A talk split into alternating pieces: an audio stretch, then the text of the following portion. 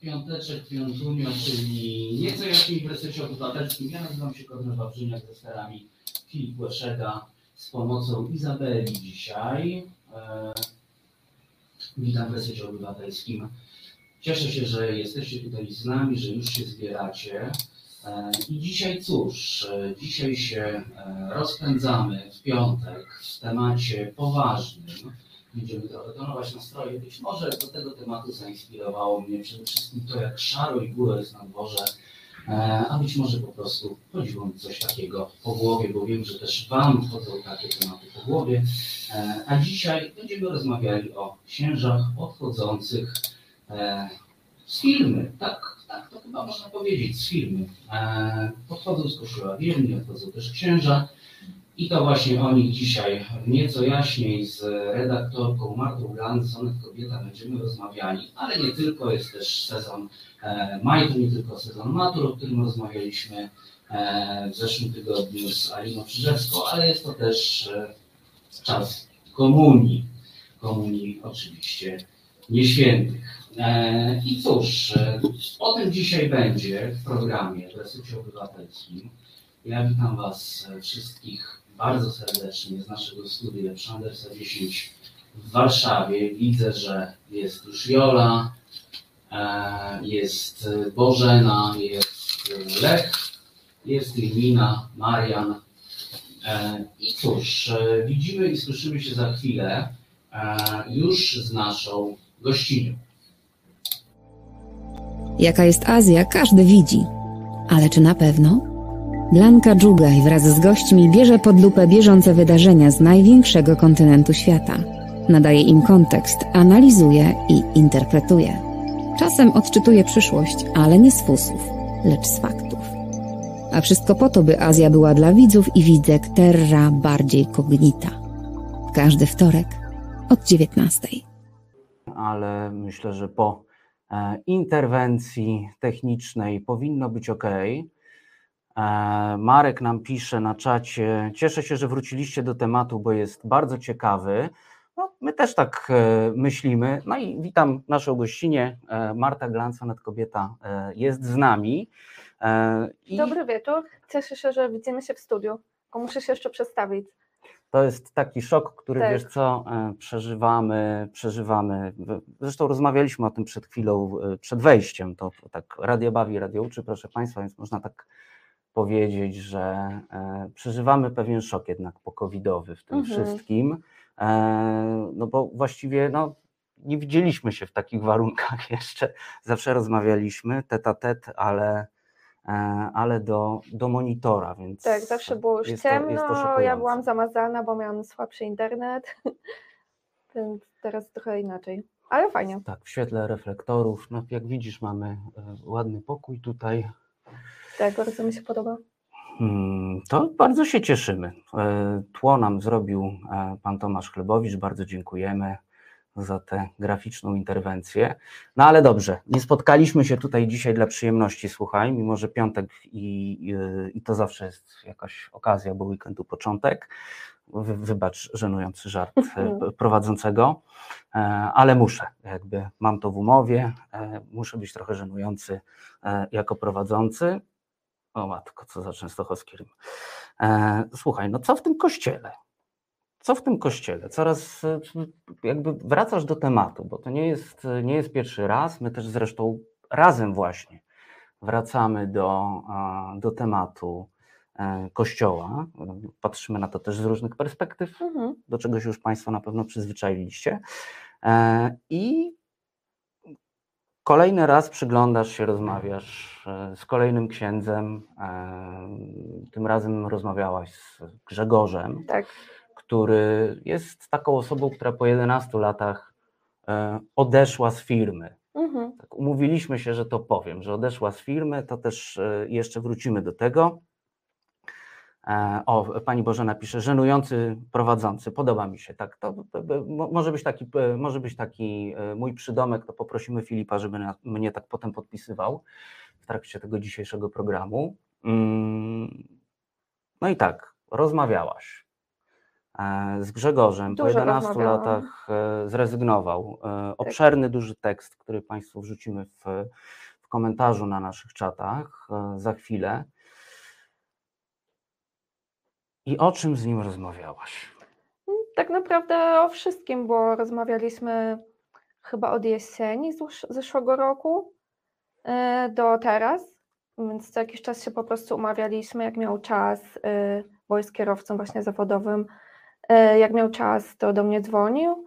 No i tak naprawdę miałam do niego mnóstwo pytań, a zarazem nie wiedziałam w ogóle od czego zacząć, bo rzadko jest okazja, żeby porozmawiać z księdzem, który tak otwarcie mówi o tym wszystkim, jak tam wygląda cała organizacja, jak działa parafia, albo w jaki sposób się ustala chociażby kontrowersyjne opłaty za różne jakieś usługi, że tak powiem, za pogrzeb na przykład.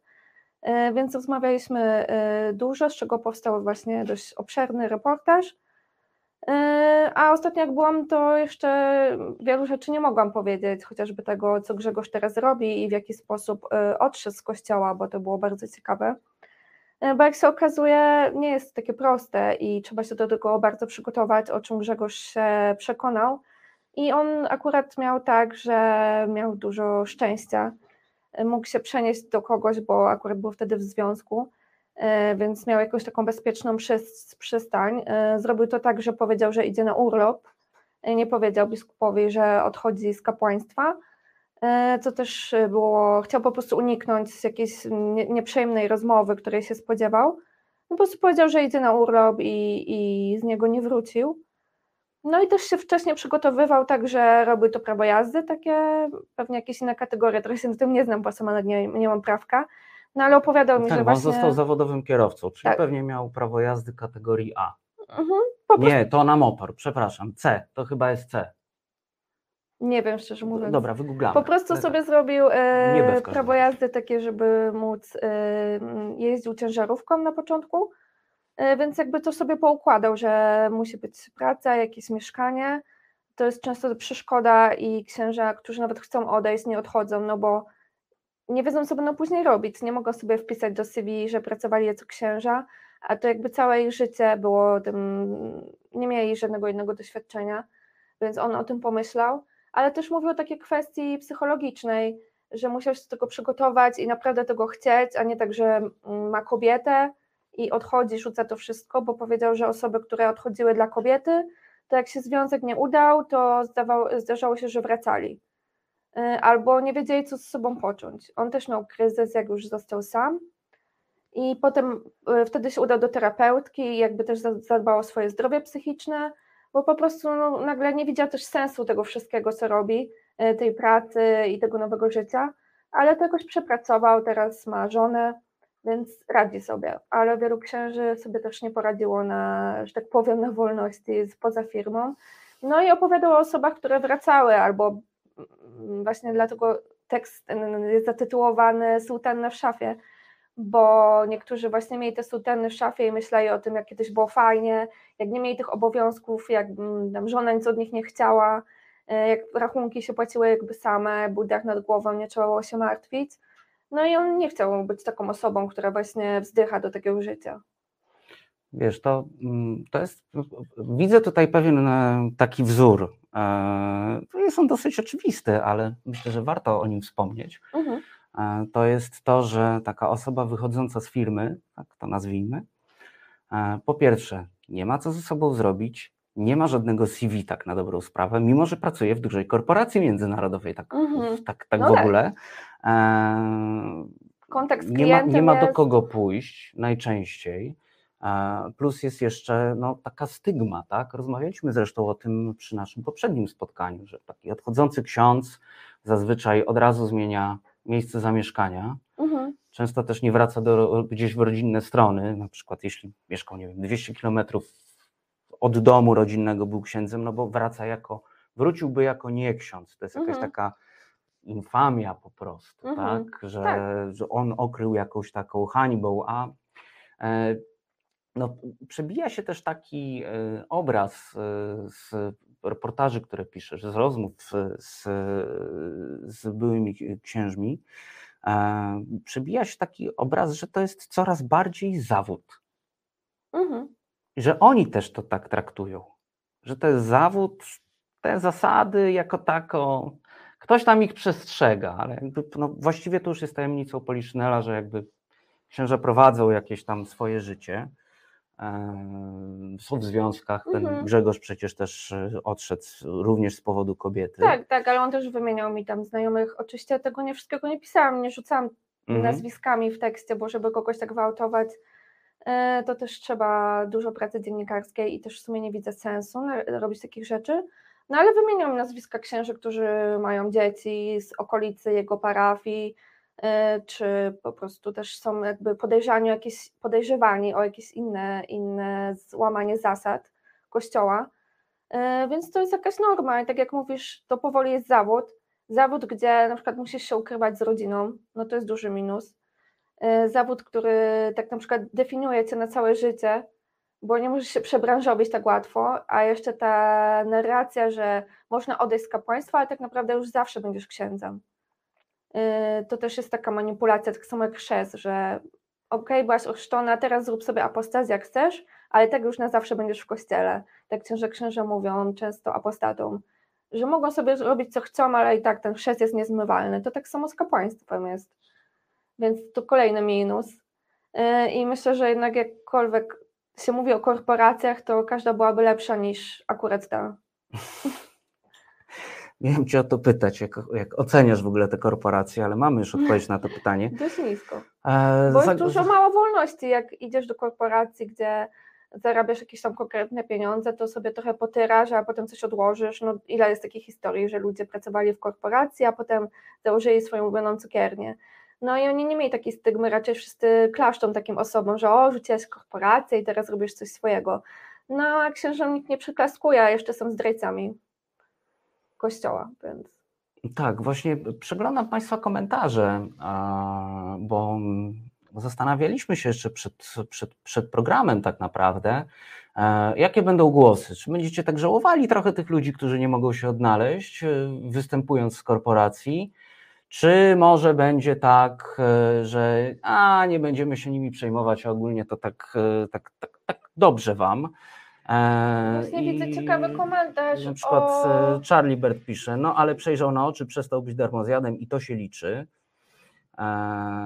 Jaki widzisz ciekawy komentarz? To tutaj. To może odniosę się do tego, co teraz wyświetliliśmy, że chciałabym, żebyście spojrzeli na księży, tak, bo to też mi trochę zajęło czasu, na tych ludzi, oni byli bardzo młodzi, kiedy podejmowali tą decyzję i Grzegorz to było dawno temu, nie było tak, że były jakieś programy, gdzie ludzie otwarcie mówili o tym, że Kościół to firma i nie było tak ujawnionych przypadków pedofilii i tak dalej, tylko pochodzi z małego miasteczka, gdzie Kościół, ja sama dobrze wiem, bo też pochodzę z małego miasteczka, gdzie Kościół był ważną częścią życia mojego, jak byłam młodsza, gdzie bardzo często chodziłam i ksiądz mi się wydawał taką osobą, autorytetem, kimś dobrym, kimś, kto robi dobro i potrafię sobie wyobrazić, że młody człowiek pomyśli, kurde, chcę być kimś takim i potem zamiast pójdzie do seminarium, nadal jako młoda, niedoświadczona osoba, no i jakoś wsiąknie w to i jakoś to pociągnie i nagle się obudzi jako ksiądz z parafii. I zaczną się te wszystkie dały, tak jak Grzegorz mówił, on na początku chciał czynić dobro, taki po prostu miał pomysł na życie, jakie mieliśmy jako nastolatkowie, pomysły różne na życie. On chciał być osobą, która właśnie szerzy dobro, jest wśród ludzi, pomaga tym ludziom, jakby pewnie dużo czytał to, co robił Jezus i jego wartości. No niestety teraz w kościele one nie królują i jak potem się zorientował, no to trochę już było za późno, bo był księdzem i to nie było takie łatwe. Nagle przebudować całe swoje życie. Więc ja bym była za tym, żebyśmy jednak wspierali te osoby, oczywiście o ile to nie są osoby, które popełniały na przykład przestępstwa w sutannie, ale jeżeli są to osoby takie zagubione, które naprawdę chcą odejść, a jest im ciężko, to czemu im nie pomóc? Czemu właśnie pogłębiać tą stygmę? Oni i tak mają stygmę ze strony Kościoła, no to nie róbmy im tego samego. Pani Bożena pisze, fakt, że porzucili wygodne życie i poszli na niepewne swoje w imię przeciwstawieniu się fałszowi i obłudzie, które zauważyli, zasługuje na mój szacunek. To pani Bożena tutaj patrzy na bardzo ważny aspekt, czyli taki rzeczywiście jakiejś takiej odwagi. Jak Państwo dobrze wiecie, jeśli kojarzycie też to, co mówiłem w niejednym programie, czy pisałem w różnych artykułach, ja jestem ogólnie antyklerykałem i daleko mi do jakiegoś takiego, daleko mi było zawsze do jakiegoś takiego żałowania ludzi w tej formacji, ale pani Bożena ma tutaj rzeczywiście rację, że to jest jakiś akt odwagi, pójścia na swoje, szczególnie, że rzeczywiście no, jakby gruzowisko, tak? Wszystko jest spalone po prostu.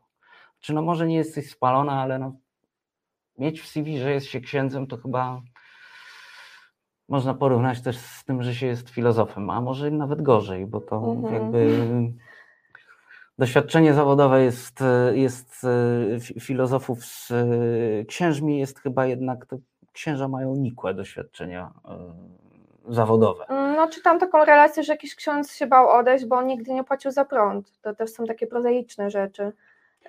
Prozaiczne, ale zobacz, że to jest pewien absurd, który wyciąga cały smutek z tej sytuacji, wiesz, że nigdy nie płaciłem za prąd. Tak.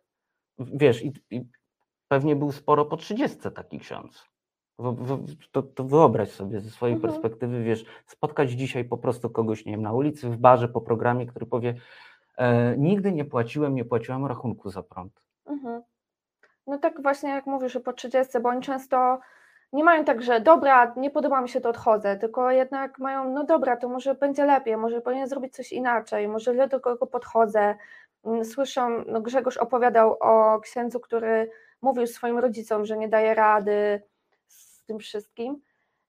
I w końcu ten chłopak, bo to był młody chłopak, popełnił samobójstwo, bo wszyscy mu mówili: dasz radę, wytrzymasz, pójdziesz na swoją parafię, będzie lepiej. Takich sytuacji jest dużo osób uzależnionych od alkoholu czy innych używek, tak Grzegorz mówił, seksoholików. No ludzie próbują jakoś uciec od bólu i tej niepewności i tego dnia codziennego, który ich rozczarowuje. Więc tym bardziej też potrzebują pomocy. Charlie pisze: to nie kwestia aktu odwagi, każdy powinien mieć drugą szansę, nawet były ksiądz. I z tym się zgadzam, z tym się jak najbardziej zgadzam. Jesteśmy ciekawi Państwa, jesteśmy ciekawi też Państwa opinii. Spróbujemy z telefonem. Z moich informacji wynika, że działa. Także dzwońcie też do programu 698 286 411, 698 286 411. Zachęcamy Was do telefonów. A ja mam takie bardziej prozaiczne, takie techniczne pytanie do Ciebie w tym czasie. Możesz mi zdradzić, z iloma księżami? Już rozmawiałaś? No to na razie były 3 osoby, znaczy byli, tak? Byli. Bo z obecnymi to w sumie ciężko się rozmawia, ale dostaję czasami maile, po tym reportażu o Grzegorzu dostałam maila, czy mu wierzę, od księży, bo zakładają oczywiście, że wszyscy kłamią i to jest jakiś atak na Kościół. No ale wystarczy porozmawiać z 3 i poczytać jakieś relacje jeszcze innych księży, żeby zobaczyć pewien schemat, że te wszystkie historie mają wspólne mianowniki. I ci ludzie się nie umówili na to, co będą mówić, bo odchodzili w różnych momentach swojego życia, w różnych czasach i naprawdę no, wtedy im wierzę, bo dużo o tym czytam i wiem, kiedy ktoś mówi coś podobnego do innych. I to już jest taki sygnał, że rzeczywiście to wszystko przeżył. A tutaj mamy taką... Pani Bożena, która przed chwilą nam zresztą napisała o szacunku dla osób, które wychodzą teraz... Daje pewną przeciwwagę samej sobie i pisze na naszym czacie na YouTubie: ksiądz może wyjść z kościoła, ale kościół z księdza rzadko i z trudem. To opinia byłego księdza Tadeusza Bartosia. Opisuje to też w swojej książce Mnich. No i właśnie, zgadzacie się Państwo, nie zgadzacie się? 698 286 411, a my wracamy do Was już za chwilę i do rozmowy wokół Kościoła i wokół księży, bo to nie będzie dzisiaj jedyny temat. Mamy jeszcze za pasem z naszą gościnią Martą Glans kilka ciekawych kwestii. Zresztą o jednej tutaj Alex Rex na naszym czacie YouTube'owym wspominał, bo mówił też o twoim tekście, który napisałaś a propos traum związanych z pierwszą spowiedzią. A jak mówiłem, maj to nie tylko miesiąc matur, ale też miesiąc niechrztów, co jest to drugie, komunii, tak, sorry, ja niewprawny jestem. Też trochę jest, ale też mniej podobno. Tak, a do statystyk może zajrzymy, ale wiemy, że Państwo w statystykach to tak średnio są zainteresowani statystykami, bo je znacie najczęściej.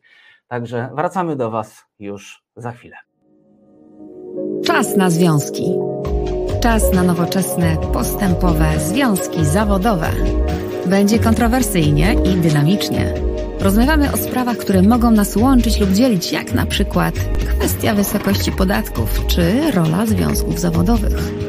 W programie pojawią się eksperci rynku pracy oraz związkowcy i związkowczynie. Każdą środę na 17 Piotr Szumlewicz zaprasza do Resetu Obywatelskiego.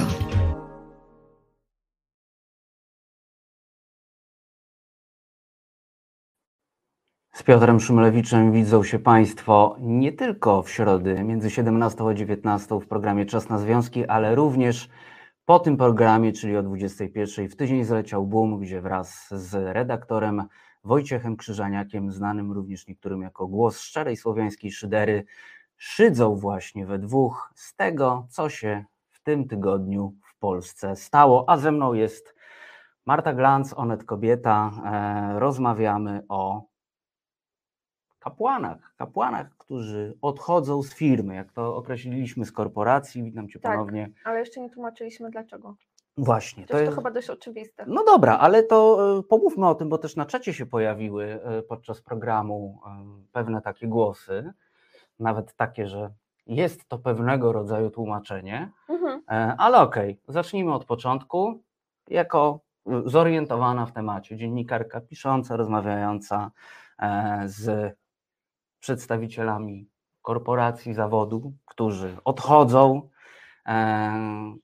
Jakie Ci podają powody najczęściej? Jaki jest ten najczęstszy powód? Top 3, top 10, nie wiem. Zazwyczaj nie ma aż tak dużo jak 10, tylko właśnie to jest raczej top 3. To, że właśnie nie mogą mieć rodzin, ale najczęściej się pojawia jednak to, że są rozczarowani funkcjonowaniem Kościoła i całą strukturą Kościoła i instytucją Kościoła i rzeczywiście często mówią, że jest to korporacja, firma i jest taka mocna hierarchia, że jak oni są na samym dole, to jakby za dużo nie mogą, a jeżeli chcą iść wyżej, to muszą robić to, co chcą ci wyżej i wielu młodym księżom to nie pasuje, tak jak Grzegorzowi to bardzo nie pasowało, z osobą, która ma swoje zdanie i je wyraża. I to nie chodzi o to, że był jakimś wielkim buntownikiem, po prostu miał jakieś ideały, z którymi przyszedł i one się zderzyły niestety z rzeczywistością. Jak na przykład jest opisana taka historia w reportażu, jak oddał biednej kobiecie 100 zł, która zapłaciła za pogrzeb tam kilkaset złotych swojego bliskiego, no bo się dowiedział, że jest uboga i stwierdził, że to coś nie tak, że ubodzy ludzie, a my bierzemy od nich tyle kasy. No to usłyszał, że nie robi się takich rzeczy, bo będą chodzić do ciebie, a nie do proboszcza, a proboszcz się dowie i będzie problem. No i zdziwił się, ale jakby on nie ukrywa, że potem postępował tak jak powinien, drobnymi jakimiś różnymi przypadkami i brał te pieniądze jak wszyscy inni. No i też się dowiedziałam od niego, że to proboszcz ustala te kwoty i one raczej są chyba inne w każdej parafii, że to nie jest jakoś kontrolowane. Czyli to nie jest nawet w obrębie korporacji regulowane, tylko po prostu są przedstawiciele miejscowi, filie lokalne są, proszę Państwa, są filie lokalne i tam po prostu jest boss, który to ustala. Okay. No jest diecezja, archidiecezja, tam każdy ma innego szefa i jeden szef jest w porządku, bo też Grzegorz opowiadał, że jakiś biskup, jak jego kolega odchodził, to się pytał, a masz pracę, a może ci jakoś pomóc? Że był taki wspierający, a nie oceniający. No a jego szef niestety już był inny. Wiesz, bo może się też pojawić taki zarzut, ale my też... To jest troszeczkę tak jak z nauką historii. Pierwsza rzecz, jakiej cię uczą, będzie przydługa anegdota. żeby zaobserwować pewne zjawisko, też pewien taki gniew państwa, który widzę na czacie, a mianowicie pierwszą rzeczą, której cię uczą na studiach z filozofii, jest to, żeby nie stawiać Platona obok niczego, bo chodzi o chronologię. Ich się nie porównuje, bo to jest jakby nie ten obręb czasowy. No i myślę sobie o pewnych takich zarzutach, jakie można mieć wobec nawet byłych księży, już byłych księży, a mianowicie, że w ogóle poszli do tej firmy. Ale nawet trzeba sobie przypomnieć, że o pewnych rzeczach jakby dopiero się dowiedzieliśmy, tak? Znaczy, tak, oni nie wiedzieli tego firmy. W mainstreamie się dowiedzieliśmy, bo byli tacy, którzy o tym mówili od lat. Był to między innymi w latach 90., proszę Państwa, redaktor naczelny tygodnika Nie, Jerzy Urban. I akurat za to mu chwała. To moje zdanie, może się nie zgodzić, głosy, tak, ale to były pojedyncze głosy, także głosy dotyczące tego, co się dzieje z ziemiami w Polsce, zaskarbianymi przez Kościół polskimi, czasem po 3 razy. To wszystko znajdziecie w starych rocznikach tygodnika Nie. Zachęcam do zajrzenia, bo jest to bardzo ciekawa lektura i bardzo ciekawa kronika tego, co się po prostu od podpisania konkordatu działo, ale to taki trend, tak? Ale mamy pewien właśnie taki, wiesz, jeśli ktoś teraz idzie do seminarium, z tą wiedzą, którą mamy w mainstreamie, więc to już naprawdę do wszystkich dociera, nawet do tych, powiedzmy, mniej kumatych, bo różni ludzie idą na studia, do seminarium, wiadomo, bo to już dawno się skończyły czasy, kiedy jest jakiś taki warunek, że trzeba przekraczać pewien próg intelektualny, żeby w ogóle dostać się na studia, nie mówiąc o tym, że kiedyś był taki próg, że trzeba było w ogóle do liceum się dostać, ale to bardzo dawne czasy, prawie tak, 100 lat temu.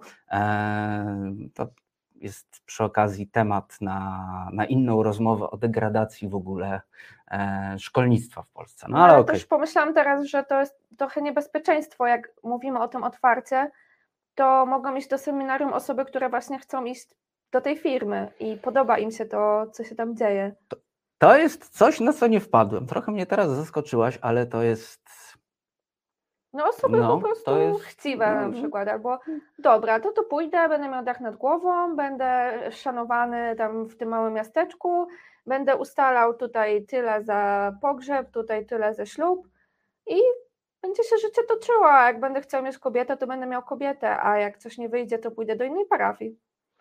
Joanna pisze na Facebooku: Kościół jest zdegenerowaną instytucją, która już wieki temu odeszła od Boga i służy mamonie i brudnej polityce. Wystarczy poczytać historię Watykanu. Tak, wszystko racja, Pani Joanno, ale no jakby kościoły w Kanadzie zaczęły płonąć niedawno. Dopiero niedawno tak naprawdę mainstream się o pewnych kwestiach dowiedział, o których mówiono i 10, i 15, i 20 lat temu. No ale wróćmy do tych młodych adeptów, którzy chcą właśnie pójść do tego seminarium. No i pierwsze zderzenie mają też według słów bohatera twojego materiału. I innych byłych księży, bo wszyscy podobnie mówią. Mają oni takie zderzenie, ci oczywiście tacy idealiści, tak? A jeśli ktoś 11 lat był księdzem, no to szedł w czasach, kiedy pewnych rzeczy nie było w mainstreamie, pewnych informacji, tego co teraz wiemy po prostu, o tym jak zbrodnicza jest to po prostu instytucja, i jak zakłamana, ale pierwsze zderzenie mają na studiach, tak? Zresztą ten Grzegorz to bardzo dokładnie opisuje i też tak jak mówisz inni księża, prawda?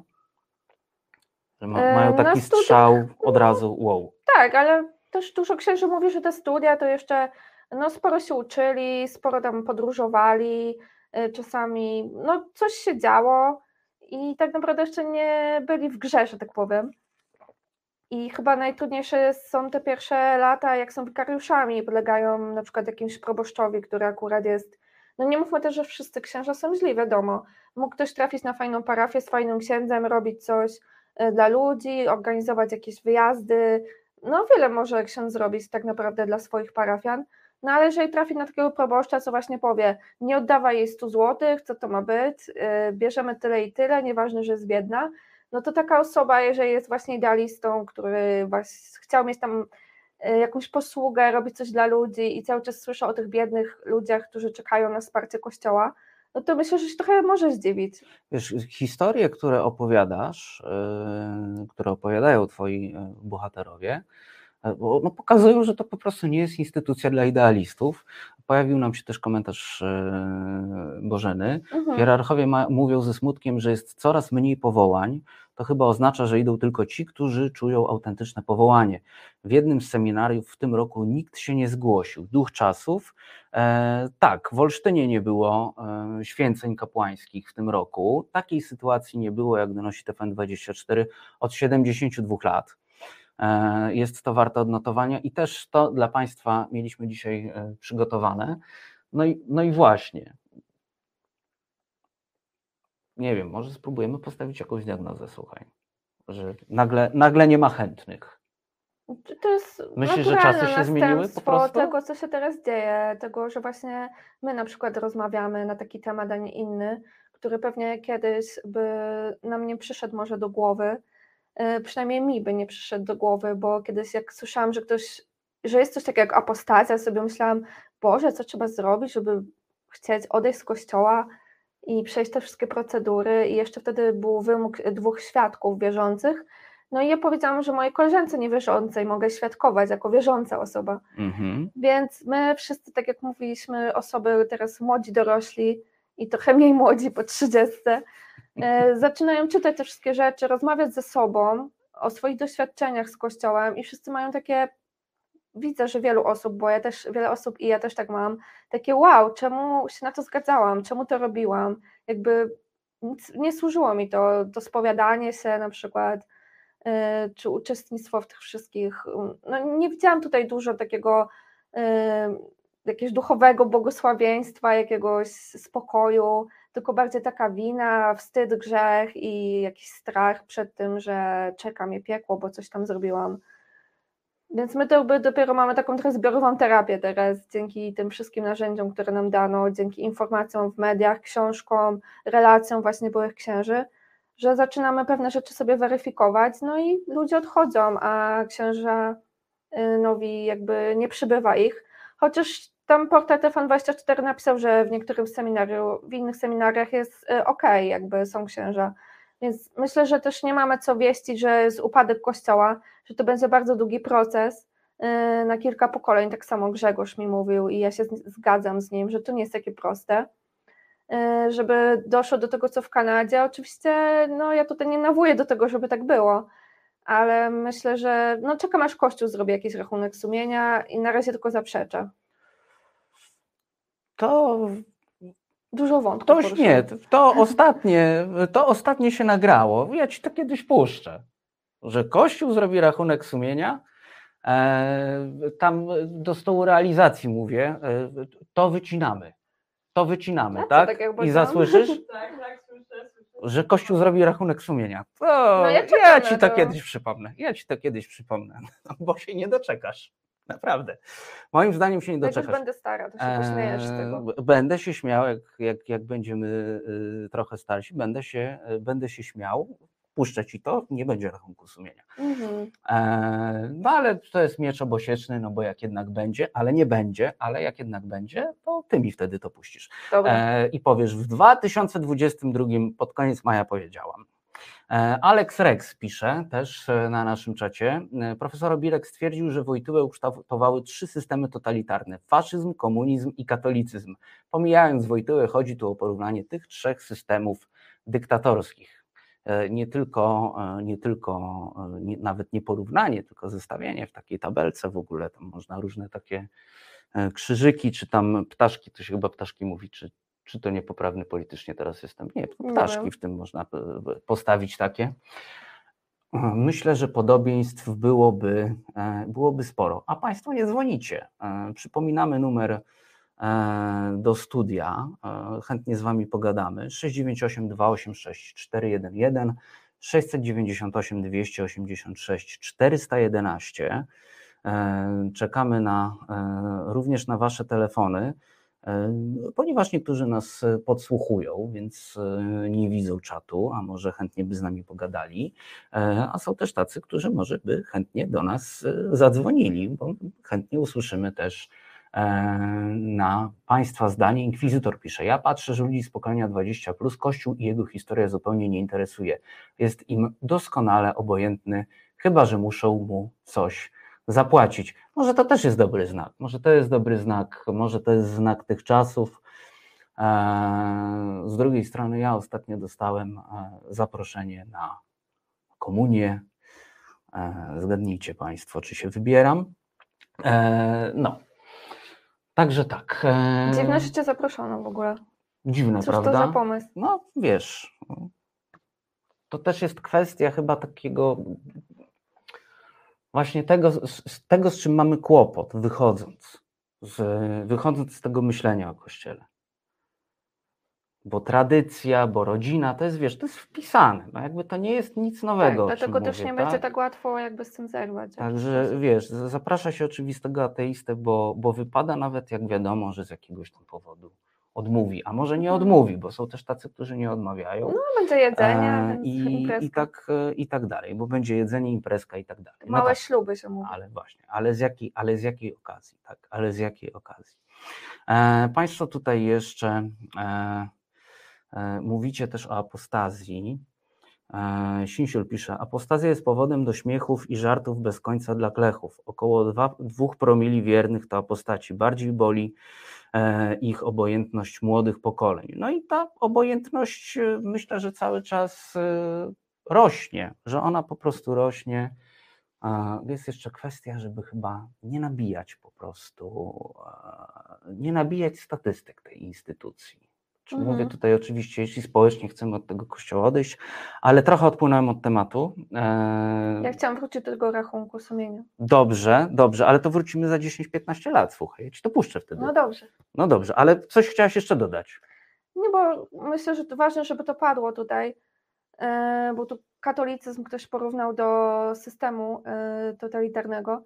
Chciałabym, żebyśmy tak trochę odłączyli wiarę i katolicyzm właśnie od instytucji Kościoła, bo wszystko, o czym mówimy teraz, to mówimy o firmie, a nie uderzam w żaden sposób w osoby wierzące, dla których te wszystkie sakramenty i te wszystkie pieśni, modlitwy, rytuały są ważne i myślę, że po prostu to powinno inaczej wyglądać i żeby wierni mieli więcej jakby udziału w życiu Kościoła, bo są fajni wierni, wiem o tym, jest też... taka grupa Odzyskajmy Nasz Kościół, kiedyś byłam na ich spotkaniu, to są osoby wierzące, ale bardzo zaniepokojone tym, co się dzieje w Kościele, to akurat było po tym, jak padły słowa o tęczowej zarazie i ci ludzie potrzebują tej zbiorowości, potrzebują tej wiary, w jakiś sposób to rozumiem, bo każdy, jak ktoś nie wierzy, to ma tak jakieś inne swoje przekonania, czasami też to jest odwrócenie się w stronę duchowości, jakiejś medytacji, jogi, więc każdy jakiegoś takiego ukojenia szuka. I myślę, że to jest okej, tylko żeby nikt na tym nie zarabiał i nikt nie wykorzystywał innych ludzi w żaden inny sposób przez to, że mają jakąś władzę nad nami. Zgadzam się z tym rozdzieleniem. Oczywiście, że się zgadzam. Co innego instytucja, co innego wiara, bo to jest kwestia indywidualna każdego z Państwa. Ale... Alex Rex pisze coś, z czym się zgadzam. Kościoły to przedstawicielstwa obcego państwa, Watykanu, które poprzez swój personel, zwłaszcza poprzez biskupów, ingeruje w suwerenność Polski i jej obywateli. To też Państwo doskonale wiecie. No, ci, którzy może oglądają mnie pierwszy raz, to usłyszą. Uważam Kościół katolicki w Polsce, mimo konkordatu, który ciągle łamie, po prostu za okupanta. To jest po prostu okupant na naszej ziemi, który coraz więcej ziemi w pewnym momencie zawłaszczał, a kwestia wiary jest już zupełnie inną kwestią i nie musi iść w parze. Zresztą no, nie taki jest temat. Dzisiaj rozmawiamy, wiesz, rozmawiamy o firmie, rozmawiamy no tak, o byłych pracownikach firmy, ale rozumiem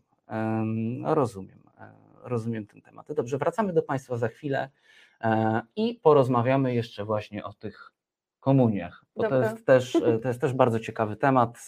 Podrzucimy też Państwu w komentarzach za chwilę link do tekstu Marty i widzimy się za moment. Sexpress z Pontonem.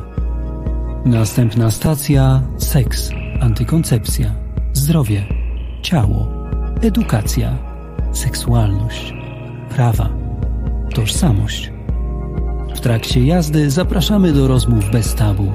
W bezpiecznej atmosferze dyskutujemy na temat spraw związanych z seksem i seksualnością. Załogę z Ekspresu stanowią doświadczone edukatorki seksualne z grupy Ponton. Niedziela, godzina 17. Reset Obywatelski. Wracamy do Nieco Jaśniej. Naszą gościnią jest Marta Glansa-Kobieta. Rozmawiamy o księżach odchodzących z kościołów. A właściwie rozmawialiśmy, teraz przejdziemy do trochę innego tematu, a mianowicie maj, miesiąc, sezon komunijny, sezon komunii. I rozmawiałaś jakiś czas temu z psycholożką na temat tych pierwszych spowiedzi. Dzieci idą opowiadać, jak to bardzo zgrzeszyły. To ten element indoktrynacji, którą tak Państwo krytykujecie, na który czekaliście. Dzieci idą do spowiedzi, tłumaczą się jakiemuś obcemu facetowi z jakichś dziwnych rzeczy. Tak. Jak to wygląda? Mam Ci opisać. Ty nie byłeś nigdy u spowiedzi, nie? Widziałem, że jacyś, wiesz, zdarzyło mi się być w kościele, no widziałem, że jacyś ludzie idą do takiej budki drewnianej. Tak, trzeba ukręknąć. Tak, ale ksiądz nie wiem, zapłuka, czy tam, tam ksiądz siedzi. Mówić. Tak, siedzi taki trochę w cieniu. A to podobne trochę jak do misia. Mamy telefon. Mamy telefon. Halo, halo. Któż jest z nami? Paweł Żebrowski z tej strony. Jeszcze raz. Paweł Żebrowski. Dzień dobry, Pawle, a raczej dobry wieczór. Ja chciałbym taką jedną kwestię poruszyć, bo jest, myślę, że bardzo rzadko poruszana. Tak, słychać mnie dobrze? Tak, słychać. Słyszymy. Ja chciałbym się takie pytanie zadać dla Ciebie, Kornelu, może będziesz potrafił mi powiedzieć, dlaczego na placówkach dyplomatycznych Watykanu, a jak wiemy, każdy kościół jest taką placówką, wiszą polskie flagi, flagi Rzeczpospolitej Polskiej, ponieważ jak wiemy, jest to w dyplomacji zakazane na ambasadzie na przykład USA czy Niemiec, żeby wisiała polska flaga. A dlaczego wisi często przy uroczystościach flaga Polski, co jest obrzydliwe w kraju laickim, zgodnie z konstytucją, i tylko tyle chciałem się zapytać. No, postaram Ci się odpowiedzieć jakoś na to pytanie, ale będzie to mój domysł. No, pierwszy będzie taki prześmiewczy jakby, czyli no przecież to jest polski kościół katolicki. Mnie też czasem zastanawia, czemu podczas świąt państwowych na niektórych ulicach na przykład wiszą flagi właśnie watykańskie albo papieskie, a podobno jesteśmy krajem właśnie laickim, ale jesteśmy krajem laickim, właśnie dobrze, że wspominasz, nie jesteśmy, jesteśmy tym krajem oczywiście w teorii, a jest takie sformułowanie, za które parę razy zresztą mnie już opieprzono, ale to jest to sprzymierzenie tronu z ołtarzem po prostu. Widać to nawet w ogólnie wierni to głosy. Widać to na przykład w historii Stanów Zjednoczonych a propos, to jest akurat bardzo dobry przykład, zresztą Kaczyński też z tego oczywiście skorzystał w odpowiednim momencie, bo Kaczyński był zresztą na początku lat 90. człowiekiem, który się wcale tak bardzo z Kościołem nie lubił. To taka ciekawostka. Można takie materiały odnaleźć, ale myślę o czymś innym, a mianowicie myślę o czymś takim, że wróćmy do tych Stanów Zjednoczonych. Jak były wybory, które wygrał Reagan, to Reagan, który był za prawem aborcyjnym, nagle zmienił zdanie. Zupełnie, proszę Państwa, zmienił zdanie. Stwierdził, że to był błąd i tak dalej. Jest taki dokument Roe vs. Wade, z którego można się dowiedzieć, takiej historyjki, że po prostu przyszła organizacja katolicka, zrzeszająca jakichś tam wiernych, to jakaś kolejna odnoga około katolickiego kościoła, i powiedzieli: słuchaj, ty nam załatwisz zablokowanie prawa aborcyjnego, a my ci załatwimy wiernych. I nagle Reagan się nawrócił. Także to sprzymierzenie takie po prostu tronu z ołtarzem, chociaż brzmi złowieszczo i złowieszcze jest właśnie być może tym powodem i ten bezwstyd taki, po prostu bezwstyd zarówno rządzących, jak i po prostu Kościoła jest takim, no, jest takim pokazaniem, że mogą, po prostu, że mogą i tak. O. Wracamy do spowiedzi. Mam nadzieję, że jakoś tak dostatecznie wyczerpująco odpowiedziałem, jaka jest moja teoria. Może ty masz jakąś teorię, bo ja tak się rzuciłem, no ale pytanie było do mnie. No do ciebie było pytanie. Szczerze mówiąc, tylko mam do dodania tyle, że nie jesteśmy laickim państwem i daleko nam do takiego. W ogóle mnie nie dziwią takie rzeczy, w sumie nie zauważałam. No jakby te flagi papieskie, nigdy się nie zastanawiałam, czemu wiszą na ulicach, a to w sumie dobre pytanie.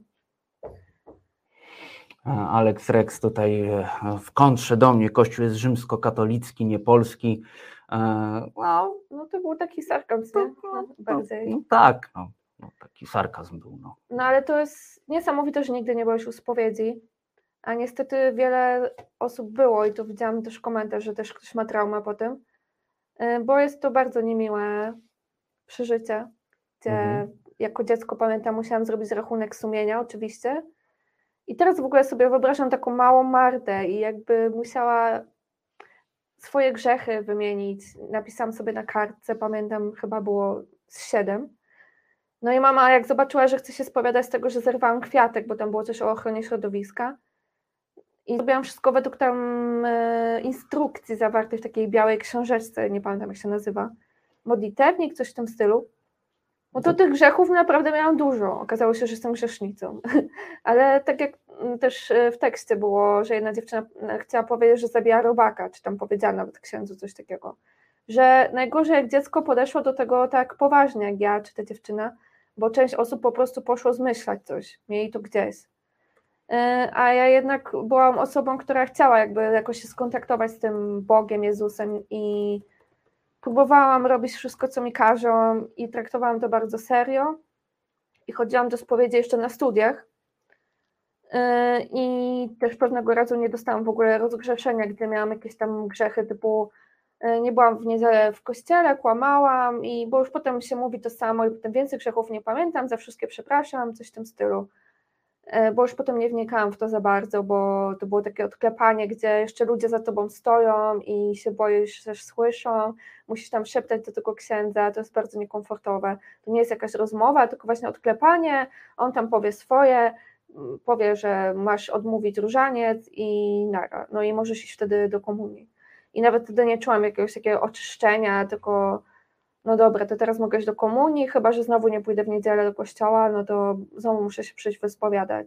To bardziej tak wyglądało. No ale kiedyś nie dostałam rozgrzeszenia, bo księdzu się ogółem nie spodobałam. Stwierdził, że moja postawa jest jakaś nieodpowiednia i że nie dostanę rozgrzeszenia. No, żeby cię zgnoić, zresztą państwo na czacie piszecie. Nie miał w ogóle prawa do czegoś takiego, bo musiałabym powiedzieć jakiś grzech ciężki, żeby nie dostać rozgrzeszenia. A to były grzechy żadne, że w niedzielę nie byłam w kościele i nie wiem, o co mu chodziło, ale jest dużo księży, którzy lubią się powyżywać wtedy. Czekaj, bo wiesz, ja nie nadążam trochę za nomenklaturą, bo słyszałem o grzechach ciężkich czy śmiertelnych. No są nieraz coś takiego. No, tak. A grzechy żadne? To, czy to twoje, czy to nomenklatura? To teraz mi tak powiedziało, grzechy żadne, to czyli, ja wprowadzam. Czyli grzechy żadne. Jakie grzechy może mieć ośmiolatka tak naprawdę teraz? No żadne, grzechy żadne, czyli dzieci chodzą z grzechami żadnymi.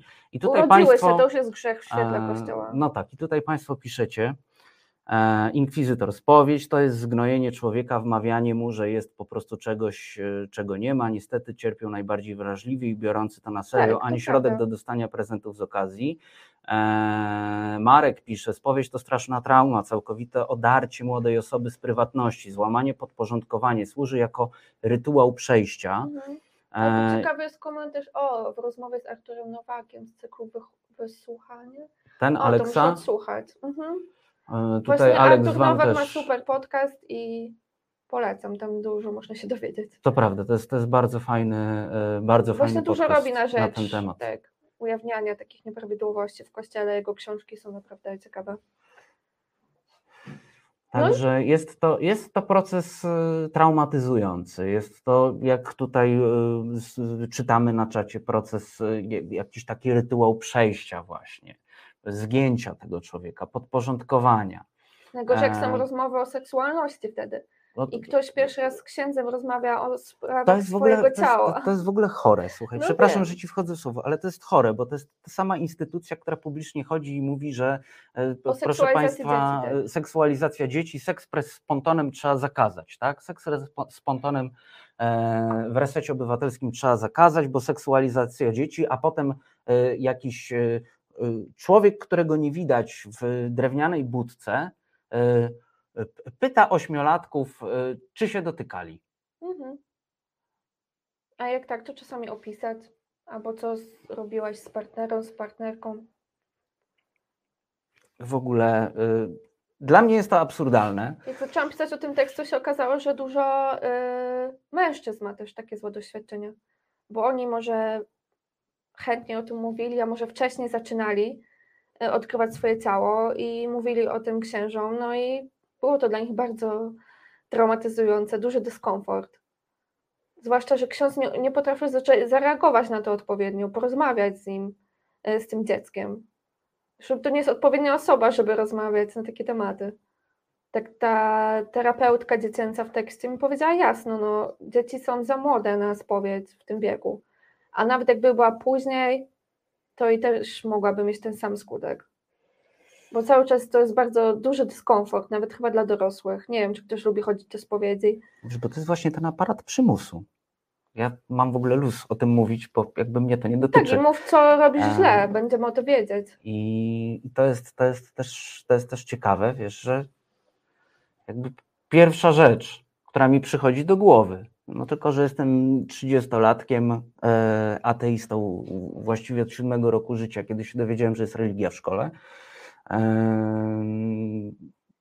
I wiesz, no, pierwsza rzecz, która mi przychodzi do głowy teraz, jak ktoś by mi tam, nie wiem, poszedł, powiedział, idź do tej budy i coś tam się wyspowiadaj, no to nawet bym może pogadał z tym człowiekiem z tej budki, ale ogólnie wiesz. To nie jest rozmowa. Ogólnie wiesz, no, wbite w ciebie, typie, no, że tak młodzieżowo powiem, no sorry, ale co mnie obchodzi twoje zdanie. Dlatego masz wcześniej chrzest, na którym rodzice przysięgają, że będą uczyć dziecka życia w wierze i będą prowadzić je do kościoła i to jest wszystko wcześniej dziecko przygotowywane na ten moment. No i jest super komunia po tej pierwszej spowiedzi, ładne ubrania, wszystkie dzieci idą, są prezenty, przyjęcie. No to dziecko jest jakoś tam zachęcane do tego, żeby wziąć w tym udział. To jest teraz pomyślałem, jakie to jest straszne w ogóle, jak to strasznie brzmi. Najpierw trauma, a potem przekupstwo. Troszkę tak, bardzo tak, a księdza po spowiedzi przeniosą po prostu do innej parafii. Przepraszam, musiałem. Piszecie Państwo jeszcze, ktoś ze słuchaczy pisze, to nik, dla tych, którzy nas podsłuchują, to nik, to nie jest łajechabstwo, to nik, ktoś ze słuchaczy pisze. Czy spowiedź z pośrednikiem księdza nie jest wymysłem Kościoła katolickiego? Czy w innych wyznaniach spowiedź jest osobistą decyzją bez potrzeby rozmowy z pośrednikiem? No, są takie religie, tak mogę odpowiedzieć. Są takie wyznania, gdzie się po prostu można w swoim mniemaniu oczywiście bezpośrednio komunikować z gościem nazywanym Bogiem bądź jakkolwiek. Mogę się mylić, ale spowiedź w Kościele w tej formie, że najlepiej raz w miesiącu, no to jest wymysł ludzi. Jezus nie mówił o tym. Na pewno powiedział, że idźcie i odpuszczajcie im grzechy. To była bardziej, wiadomo, postawa miłości. I z tego, co pamiętam, chyba początkowo spowiedź była tam na przykład raz w roku, albo raz w życiu nawet. Boję się, że mówię głupoty, czytam o tym, ale teraz trochę mi to wyleciało z głowy. Ale na pewno nie było tak, że to wszystko, co się dzieje wokół spowiedzi, jak ona wygląda, że to pochodzi od Boga, że to jest jakieś przykazanie, przekazane. Raczej było właśnie przekazane, żeby ludziom odpuszczać te grzechy. ani żeby piętnować jedzenie, bo no wtedy jak ten ksiądz mi nie odpuścił tych grzechów, no to raczej zrobił coś przeciwko wierze i Jezusowi, w którego wierzę podobno. Ale miał nad tobą władzę.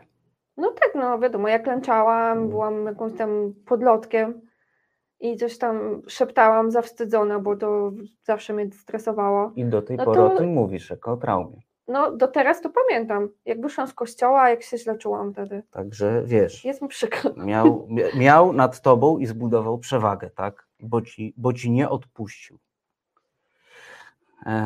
Aleks, widzę, jest zagorzałym ateistą. Pani Marto, Jezus nic nie mówił, bo najprawdopodobniej nie istniał. Przepraszam, ja nie jestem jeszcze taką wojącą ateistką i akurat tutaj mówię tak hipotetycznie, że istniał. Bo jeżeli Kościół się powołuje na kogoś i jakby jest to spisane, co mówił, można sobie, każdy może przeczytać,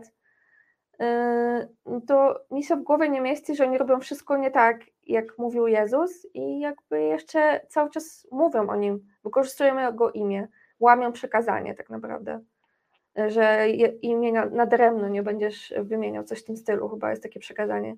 No to oni je łamią non stop, bo jeżeli Jezus istniał i mówił to, co mówił, no to na pewno nie chciałby być kojarzony z wieloma księżmi w Polsce i na świecie, bo robią wszystko nie tak, jak on powiedział.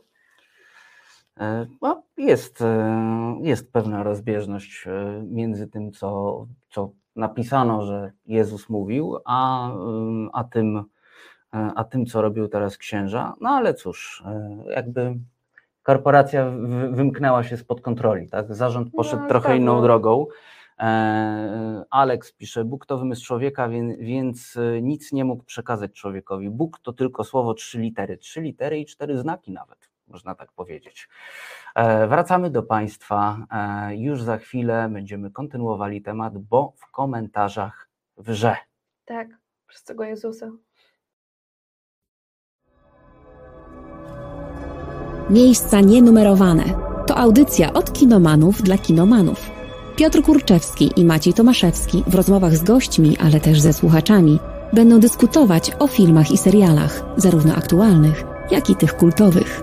Pozycja obowiązkowa dla każdej fanki i fana srebrnego ekranu. W każdą środę między 21 a 22.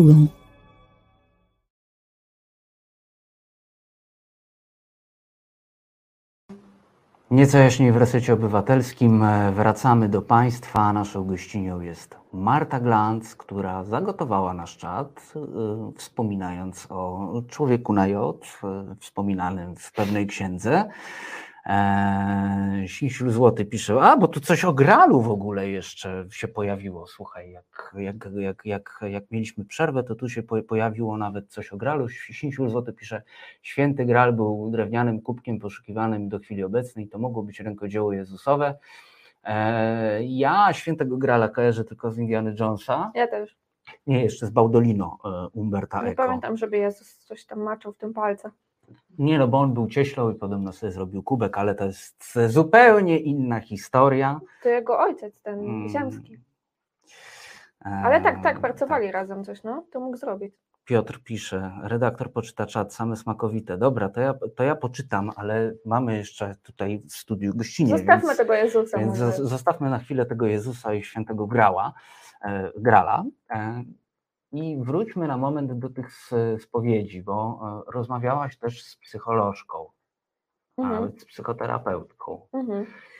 I co ona nam tutaj mówi o całej tej sytuacji? Dosyć zresztą właściwie przerażającej i obleśnej, jak dla mnie, jak na to teraz patrzę, nie mając kontekstu. Trafiłam na panią taką odważną, bo czasami też ludzie, nawet jak mają jakieś zdanie eksperckie na temat Kościoła, to nie chcą tego mówić. No a tutaj jasno powiedziała, że jest to niekomfortowe, że nic z tego dobrego nie ma dla tych dzieci i że nie powinny chodzić do spowiedzi, nie powinny przechodzić tego procesu. Zresztą pisałam w artykule, że od lat się toczy taka dyskusja i też Tygodnik Powszechny napisał o traumie spowiedzi. To chyba było w 2012 ten tekst, już dobrze nie pamiętam. No i bardzo wszyscy się zagotowali, na te wszystkie prawicowe portale hejciły. i księża też nie byli zadowoleni z takiego pomysłu. Tam był pomysł, żeby tej spowiedzi przed Komunią Świętą nie było, żeby po prostu powiedzieć, że dziecko może przystąpić do tej komunii, a nie jest grzeszne i musi wcześniej się wyspowiadać. To dla mnie ma jakiś sens. No tak, bo jakby jesteś w nowoczesności, ale prawicowe portale zazwyczaj nie bywają. I jakby mają szacunek dla tradycji. Tak, ale chciałam pokazać, że ta dyskusja się toczy od lat. To nie jest coś takiego, że ja sobie nagle wymyśliłam, popytam ludzi i ta trauma powstała. Nie, jakby zrobiłam research i ta dyskusja się toczy, ale Kościół jest bardzo oporny na jakiekolwiek zmiany. I jak ta terapeutka też dobrze powiedziała, było, nic się w nim nie zmienia, ludzie idą do przodu, czasy się zmieniają, a dzieci cały czas muszą też jakimś starym językiem, tymi wszystkimi formułkami spowiadać się przed księżmi i prawie każdy ma z tego jakieś niemiłe wspomnienia. Inkwizytor mówi, niekomfortowe to jest ordynarny eufemizm. Zgadzam się, kajam się, inkwizytorze, jutro do ciebie przyjdę na spowiedź. Jesteśmy umówieni. Marta, tak żeśmy odeszli mocno od tematu tych księży. Chociaż to ksiądz powiada, pamiętajmy. Ale tak żeśmy odeszli od tego tematu księży w korporacji, ale pomyślałem sobie tak, że jak nazywamy to korporacją, rozmawiamy o korporacji, no to jeszcze warto, żebym cię zapytał po tych kilku rozmowach z twoimi bohaterami, reportaży, czy uważasz, czy masz taki obraz, czy to jest przemocowe środowisko pracy? Jeżeli byś spytał Grzegorza i innych byłych księży, to raczej powiedzieliby tak, bo oni tam się czuli źle, czuli jakieś takie oddziaływanie, że mają robić tak, a nie inaczej, chociaż nie chcieli wprowadzać niczego nadzwyczajnego, tylko chcieli podążać tym, co słyszeli na studiach. I jest tam wykorzystywane często coś takiego jak przenosiny i Grzegorz był przenoszony bardzo często z parafii do parafii. No i jak on to opisywał, no to wygląda tak, że miał urlop, pakował się gdzieś na wyjazd, z jednego wrócił, pakował się na drugi, no i zobaczył, że w poczcie ma dekret, że jest przenoszony pod koniec urlopu do innej parafii. Czyli jakby jest taka władza, że jak się nie podobasz, no to możesz zostać przeniesiony. Albo jak się nie podobasz parafianom, bo wyszło, że nie wiem, masz dziecko albo romans, to też możesz być przeniesiony i to akurat jest wtedy z korzyścią dla tego księdza, bo nowa parafia, nowy start, jak wszyscy byli księża mówią. Ale jest to takie, mają nad sobą taki miecz i jak coś nie pójdzie po myśli szefa, no to szef może zmienić parafię na biedniejszą, bo tak jak pisałam, że są bogata i biedniejsza parafia. To czyli jest opresja finansowa. Tak, księża są posłuszni, wykonują wszystkie tam polecenia, podobają się biskupowi, no to mają lepsze parafie, a ci, co tam trochę nabroili, idą na te gorsze, gdzie muszą, nie wiem, gdzie są mniejsze składki i tak dalej. Więc jest to rodzaj przemocy i Grzegorz fajną rzecz zrobił, że zrobił fałszywe dekrety, rozesłał z kolegą, po prostu jakby sfałszowali, że są przenosiny i zrobiło się zamieszanie i w końcu w tej diecezji zmieniono sposób przenosin księdza i teraz była rozmowa, a nie, że po prostu list, tylko ktoś wręcza teraz tam listy i mówi, no jesteś przenoszony tu i tu. Na Facebooku Małgoś pisze, dobry wieczór, podejrzewam, że większość ludzi, którzy chodzą do kościoła, robią to z przyzwyczajenia, bez potrzeby zagłębiania się w religię. I to jest kłopot. Właśnie, to jest kłopot. Dzisiaj usłyszałam od dwóch znajomych, że chodzą do kościoła, ale nie spowiadają się. To jest powolny proces, szczególnie u starszych osób, do których w końcu dotrą fakty.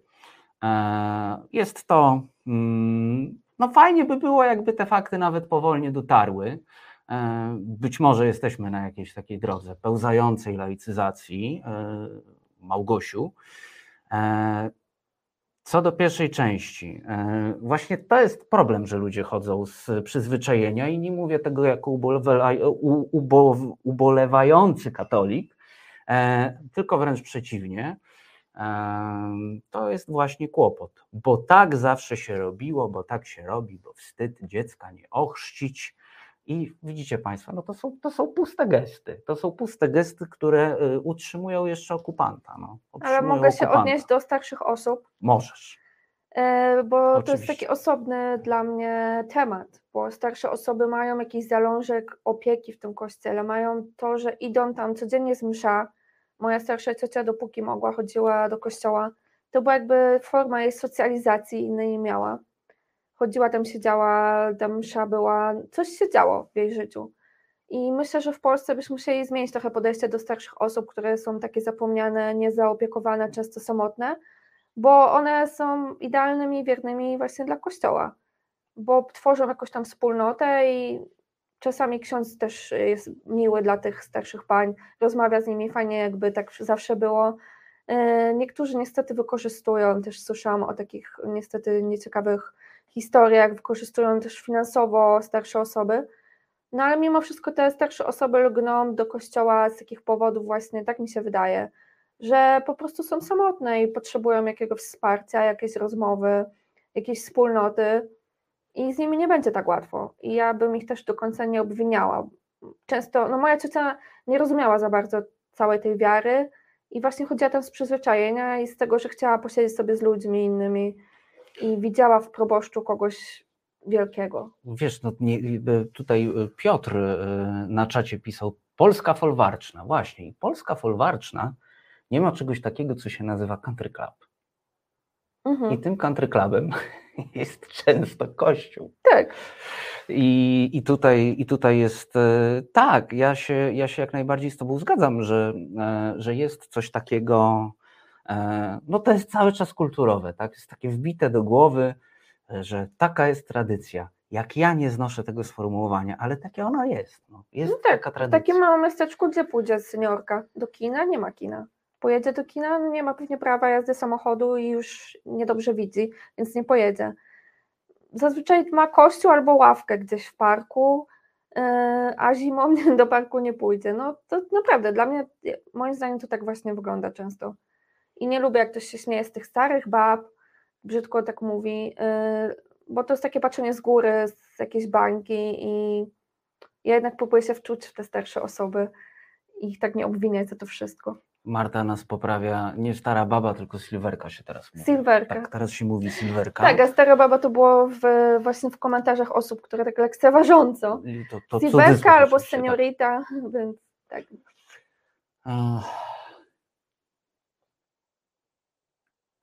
Zawiesiłem się na tym. Bo mamy dużo tych wątków, bo jest o czym rozmawiać i widzę, że ludzie chcą rozmawiać. Ten mój tekst o Grzegorzu naprawdę się długo czytał, bo przez kilka dni zazwyczaj ludzie już zajmują się potem innymi tematami, ten tekst znika z głównej Onetu, ale naprawdę no, ludzie... Niósł się.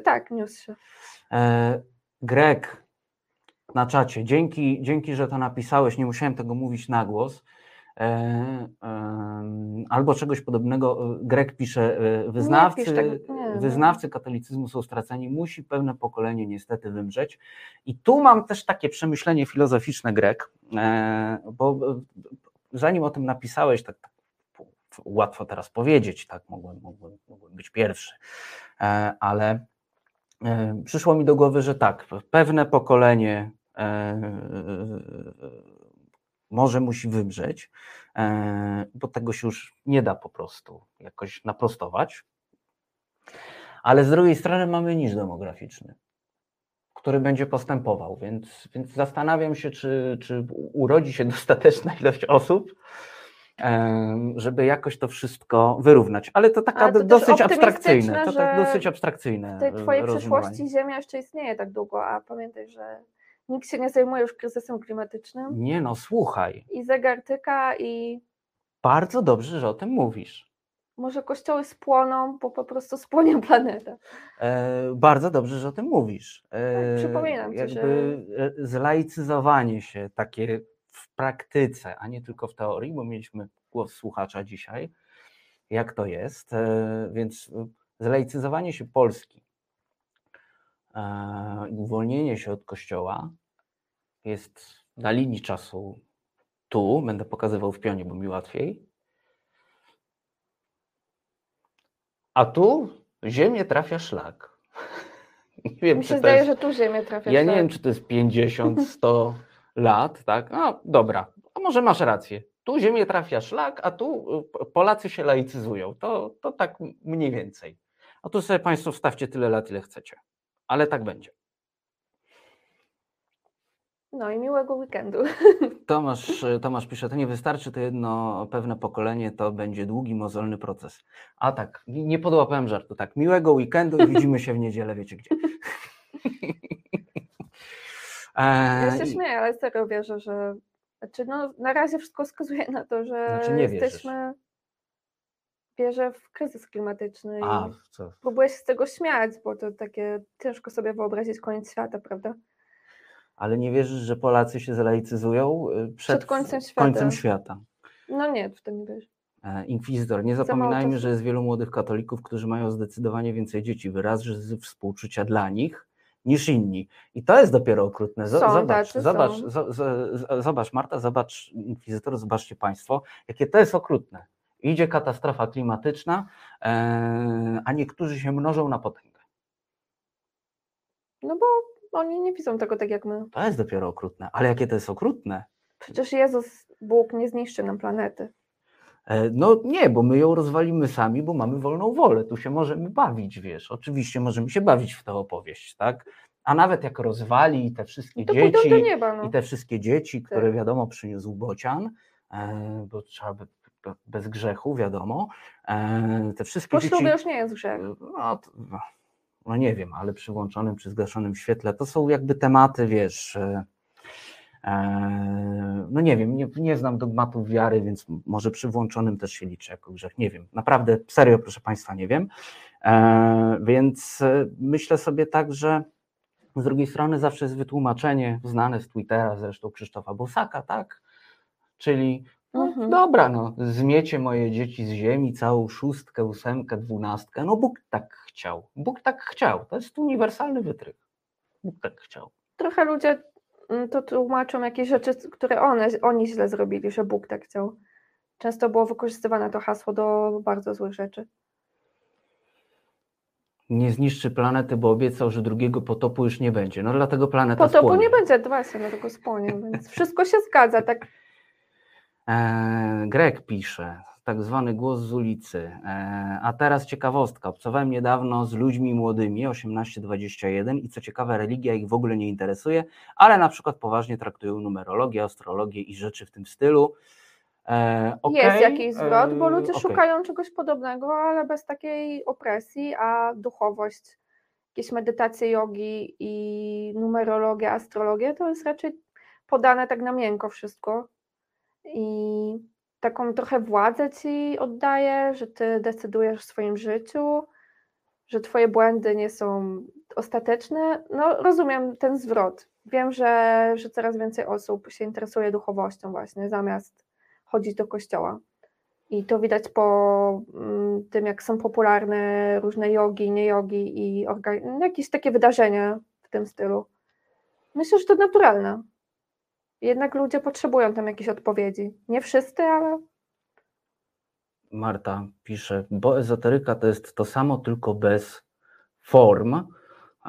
Mówiłaś zresztą coś podobnego, że jakby tam każdy sobie jakiegoś ujścia szuka, tak. choćby w jodze, ale wróćmy do tego komentarza Grega o obcowaniu z ludźmi młodymi. No cóż, proszę Państwa, to ja mogę w tym momencie tak patrząc na to bardzo krytycznie i niestety nie prześmiewczo, możemy gasić światło i iść do domu, jeśli chodzi o mnie. To ja już mogę iść do domu teraz, już jesteśmy straceni po prostu. Astrologia, numerologia, no ja mogę gasić światło i iść do domu. Czemu jesteśmy straceni? Nie, no to nie mamy szans, no. 18-latkowie w takie rzeczy wierzą, zamiast się laicyzować, to dla mnie po prostu... Zależy na ile poważnie to traktują. Czy z przymrużeniem. Ja jestem trochę ezograżyną, więc nie będę się wypowiadać. Nie dość, że mówię, że coś Jezus istniał, to teraz wyjdą moje ezoteryczne zainteresowania. Inkwizytor prześmiewczo jeszcze pisze. Katastrofa klimatyczna, siedzimy w pierwszym rzędzie, jedzmy popcorn i patrzmy. Za wiele nam nie zostało, więc możemy jeść popcorn. Nawet część zacznie jakby, tak, wiesz, robić się, tak. Będziemy wiedzieli, kiedy się tak na dobre zaczyna latem ten kataklizm. Pojechać na jakiś plac, wiesz, ten zabetonowany rynek w polskim mieście, no i można zrobić popcorn może tym razem. Bo już smażyli jajka, to możemy zrobić popcorn. Małgoś pisze, ukłon w stronę dziennikarzy opisujących prawdziwe oblicze instytucji Kościoła. Dzięki nim ludziom łatwiej wyjść z niej, z tej instytucji oczywiście. No tak, proszę Państwa, widzę też pewne głosy oburzenia na czacie. Czemu? Julo pisze, prawdziwa wiara jest tylko w EM57 Polregio na trasie z przesiadkami przez całą Polskę. Iza, no pokazałaś mi taki komentarz, że musisz wygooglować, co to jest EN57 Polregio, bo ja nie wiem. Także no, to idziemy googlać i wracamy do Państwa za chwilę do rozmowy. To co ważne, wyróżnia się tłustym drukiem. Kolektyw osób związanych ze światem książki poszukuje nowego sposobu na mówienie o literaturze. Będzie nie tylko o nowościach, ale też o pozycjach, których walory umykają dużym redakcjom. W każdą środę o 22 czekają na Was w Resecie Alicja Beryt i Jan Winczycki ze Spółdzielni Ogniwo.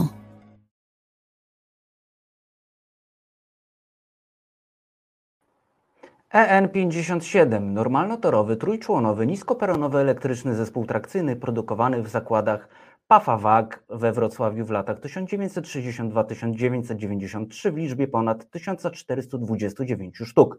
Jest to najdłużej produkowany pojazd szynowy na świecie. Protoplastą serii EN57 była wysokoperonowa jednostka EW55, a to jest Reset Obywatelski i Nieco Jaśniej.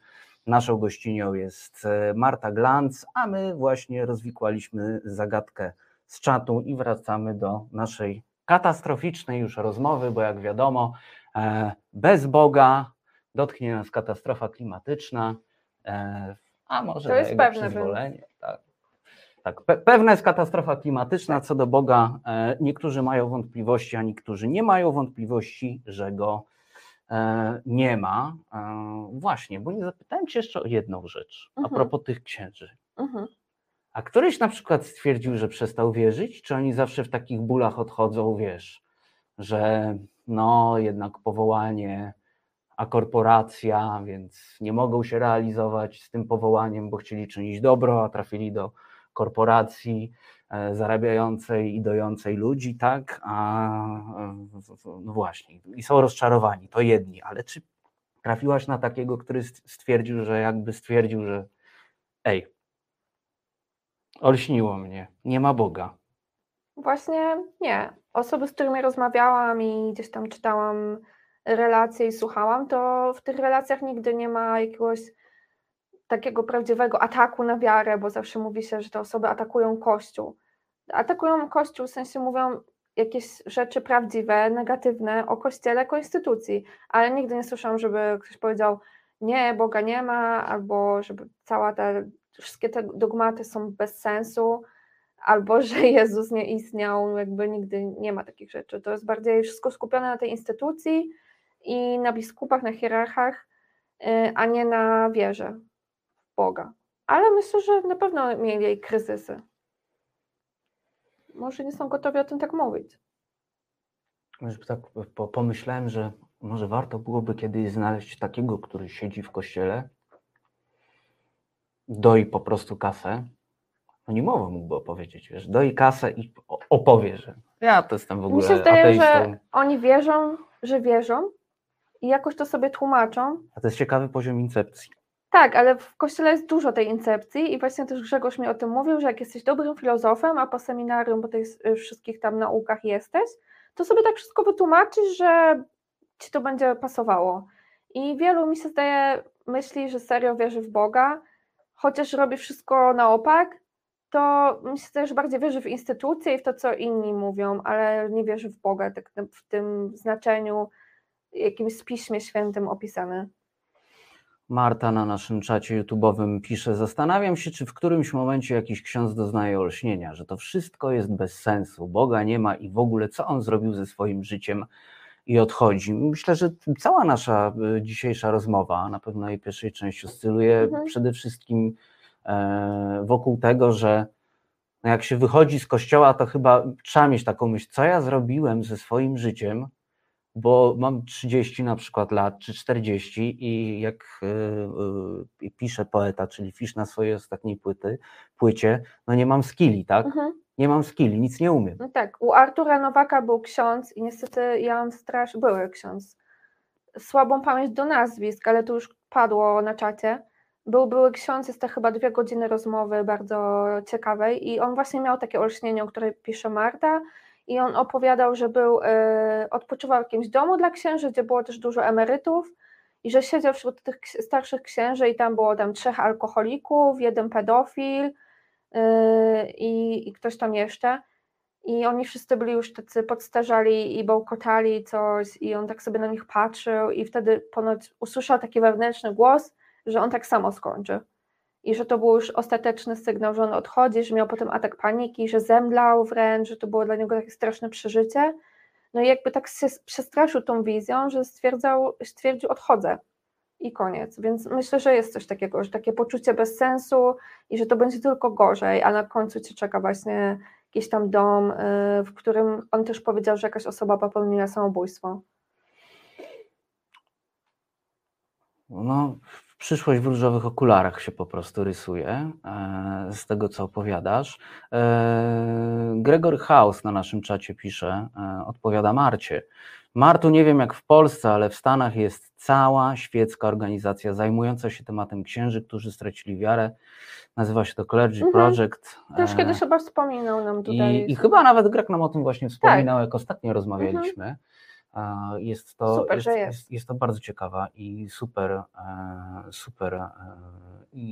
super instytucja, która rzeczywiście tych ludzi jakoś wyciąga za uszy. Na pewno oni potrzebują pomocy takiej terapeutycznej, a to jest bardzo drogie w Polsce. O tak, Lesław Juszczyszyn jest tym rozmówcą Artura Nowaga, Marek Jurkiewicz nam podpowiada. Zapomniałam tytułu niestety, chyba... No to Iza nam wygoogluje, tak? Ale polecam, ta rozmowa jest super. Iza nam wygoogluje, Iza jest dzisiaj nieocenioną pomocą, także Iza nam zaraz wygoogluje. To Lesław Juszczyszyn tą książkę napisał, tak, to Lesława Juszczyszyna googlujemy, Iza. Dobra? Dobra. To właśnie on miał to olśnienie w tym domu dla księży. Ale to Marta Marety, no taki ksiądz jak ma 60 lat, to już za bardzo nie ma jak odejść. Już chyba jest tak długo w tej instytucji i zazwyczaj też już sobie jakoś radzi z tym wszystkim. No wiesz, no i ma też ciepłe kapcie ma.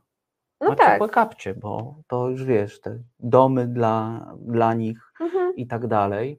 Ja jeszcze chciałem na chwilę wrócić do samej postaci księdza na przykład w mojej miejscowości, wiesz. Byłem kiedyś na temacie, szukałem informacji i okazało się, że najlepszym pomysłem było pójść po prostu na parafię, tak, do księdza, zapytać o kilka kwestii. To był facet, który mówił o wszystkim bez żenady. Nie miał takiego poczucia, nie to, żeby tam może jakąś tajemnicę spowiedzi łamał, chociaż nie wiem, ale nie sądzę. Ale o czym mówi? Wiesz co, pojechałem zrobić temat o samobójczyni, po prostu, do takiej niedużej miejscowości. No i ksiądz powiedział wszystko, o rodzinie, o historii rodzinnej, o tej samobójczyni, wiesz, no o wszystkim po prostu. Trochę mam teraz wizję do wszystkich seriali kryminalnych, zawsze jest ksiądz i zawsze jedą do księdza detektywi. Tak, i to wiesz, to się skądś wzięło, bo to okazuje się, że... Pod skorupą milczenia ta książka. Pod skorupą milczenia książka, tak. Iza, proszę Państwa, nam tutaj podpowiada, że Lesław Juszczyszyn napisał książkę Pod skorupą milczenia. Jest absolwentem PAD w Krakowie, filozofia, psychologia, teologia. Studiował na Uniwersytecie Jagiellońskim retorykę w Szkole Głównej Handlowej i zarządzanie zasobami ludzkimi oraz zarządzanie jakością na Uniwersytecie Warszawskim. To tu wrócę jeszcze do tego, co mówił,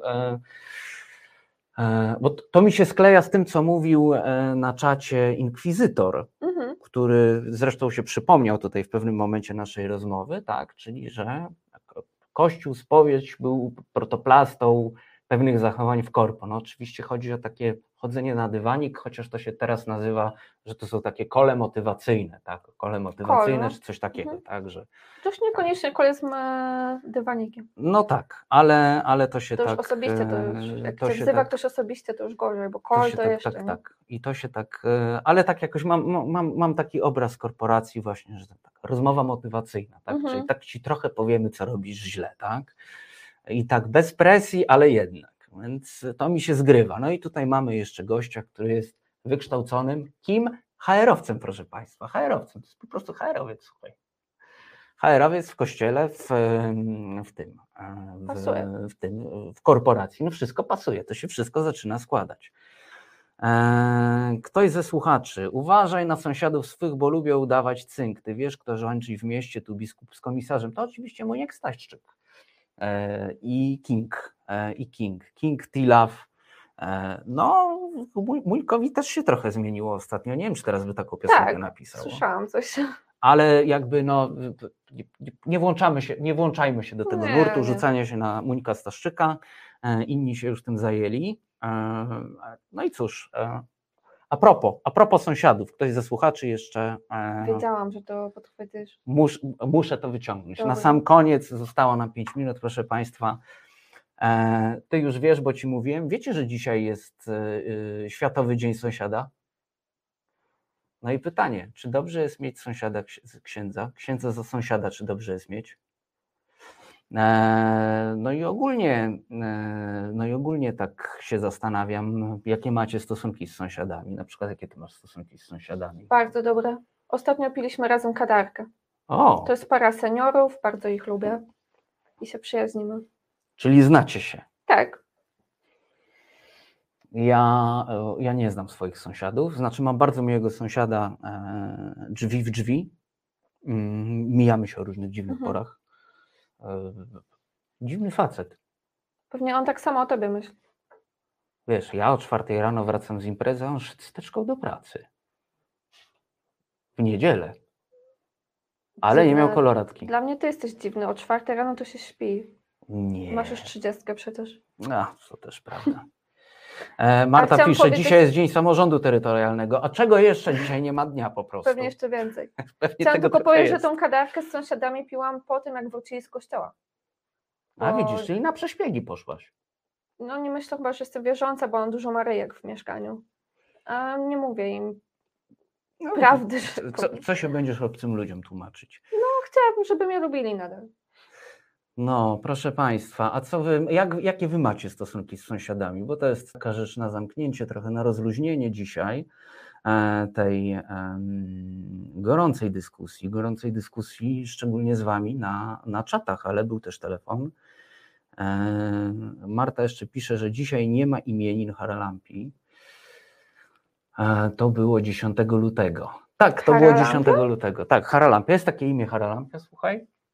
Hara. Ogólnie zastanawiam się, bo zastanawiam się jeszcze nad taką rzeczą, wiesz, a propos tych sąsiadów, już odchodząc zupełnie od księży, zastanawiam się, czy księża, odejdźmy już od księży. No ale chyba już weszli do głowy. Już weszli mi tu chodzą, wiesz, pod czapką. Odejdźmy od tego tematu. Zastanawiam się, na ile stosunki z sąsiadami, dobre stosunki, takie dobrosąsiedzkie, o, może tak to nazwijmy, są takim zaczynem, nie wiem, podwaliną dla budowania społeczeństwa obywatelskiego. Bo ja myślę, że jest to jakiś bardzo dobry punkt wyjścia. No pewnie, że tak.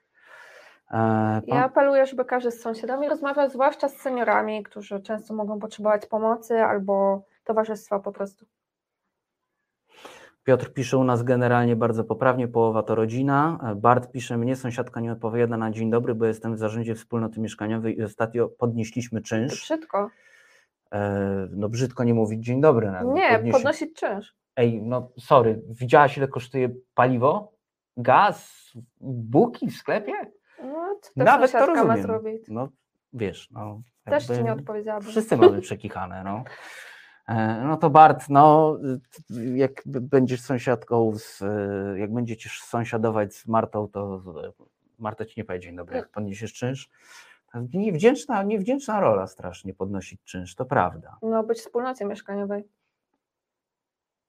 O, i Gregory tutaj świetną puentę nam chyba daje na zakończenie naszego dzisiejszego odcinka.